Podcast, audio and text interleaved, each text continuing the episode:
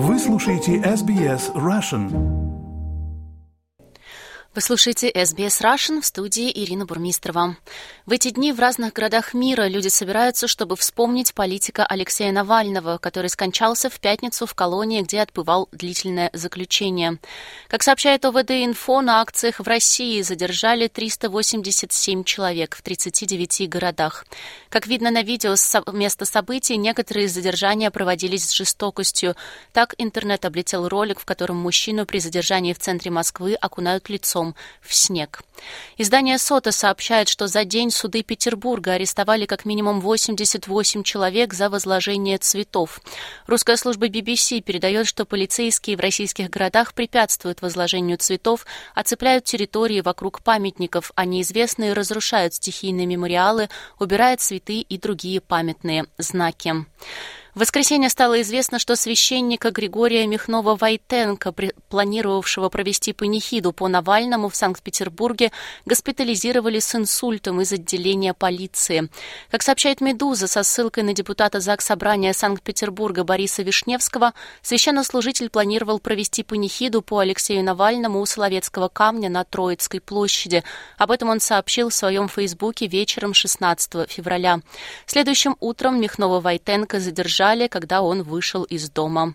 По данным ОВД-инфо, на священнослужителя составили протокол по статье об организации несогласованного митинга и планировали оставить его в отделе до суда, который, как писали правозащитники, планировался 19 февраля. Как отметила бумага, панихиду по Навальному в итоге провел другой священник апостольской православной церкви. Цитата. «Вдумайтесь, в стране, где православие исповедует большинство, где все время говорят о православных ценностях, вере и традициях, православный священник хочет провести панихиду, и за это его задерживают и отдают под суд», прокомментировал ситуацию Вишневский.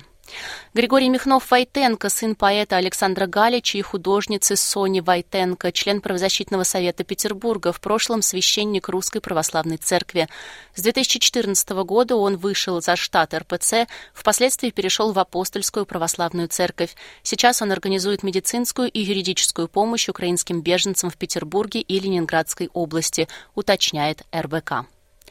О реакции мирового сообщества на смерть Навального мы говорили в субботней программе. Уже после эфира с заявлениями выступили австралийские политики. Выступая в Мельбурне, министр иностранных дел Пенни Вонг сказала, что опечалена смертью Навального.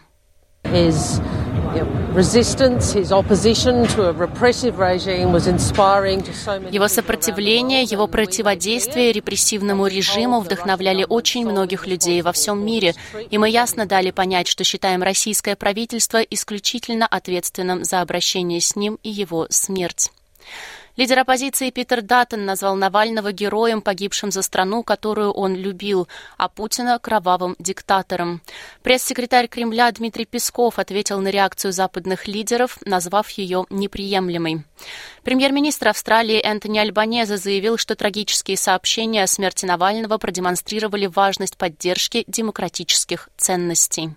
We have a divide in the world between authoritarian regimes в мире существует разрыв между авторитарными режимами и демократиями. Мы не можем воспринимать демократию как нечто само собой разумеющееся. Нам нужно беречь или леять ее, и нам нужно критиковать поведение авторитарных деятелей, таких как Владимир Путин. Стихийные мемориалы Алексею Навальному возникли и в Австралии. В разных городах страны в выходные прошли акции памяти политика. Поставьте лайк, поделитесь, комментируйте. SBS Russian в Фейсбуке.